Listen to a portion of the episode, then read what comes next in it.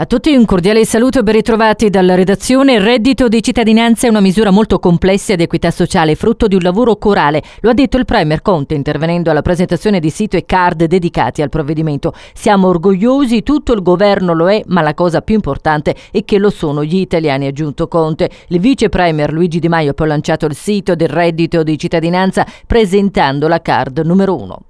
La questione TAV continua a far discutere le due anime del governo e crea dibattito nel paese anche a livello europeo. Dopo lo scambio di ieri tra i due vice premier Salvini e Di Maio interviene oggi la Commissione europea e lo fa ipotizzando che in caso di mancata realizzazione dell'opera Roma sia chiamata a restituire i finanziamenti ricevuti a quello scopo. In caso di ritardi, dunque, fondi da restituire. A stretto giro arriva la replica del ministro delle infrastrutture Toninelli su Twitter. L'analisi costi-benefici sulla TAV afferma è stata decisa da un governo sovrano che vuole spendere al meglio i fondi pubblici. L'Unione Europea sia tranquilla, tra pochi giorni avrà come d'accordi tutta la documentazione.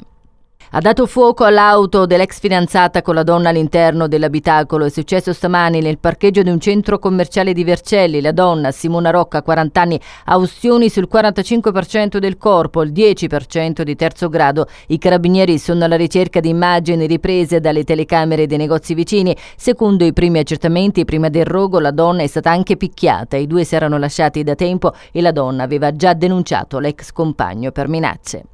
Colpita alla gamba da un proiettile vagante a Napoli nel quartiere sanitario, sta ferita in maniera non grave una ragazza diciottenne della Repubblica Dominicana. Secondo i primi accertamenti dei carabinieri, la ragazza stava rientrando a casa a bordo di uno scooter insieme al suo fidanzato. Si sono imbattuti in due ragazzi che a bordo di un altro scooter stavano esplodendo colpi d'arma da fuoco, uno dei quali ha colpito alla coscia sinistra la ragazza.